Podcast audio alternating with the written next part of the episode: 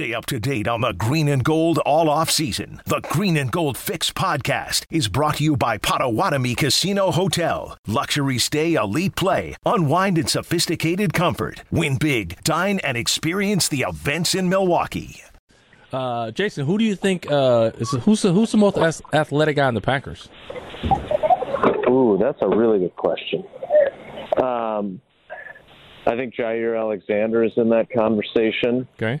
I think Eric Stokes, who ran like a four two nine at the scouting combine, is in that conversation. I think Davante Adams didn't run quite as fast of a, a forty uh, coming out of college, but his athleticism and his body control and his explosiveness. I guess my my response to you as a former NBA player is how do you define athleticism? Is it speed? Is it explosiveness? Is it yeah, I think. I think what is it exactly? I think it's a combination of both. Like speed. How quickly can you get up to speed?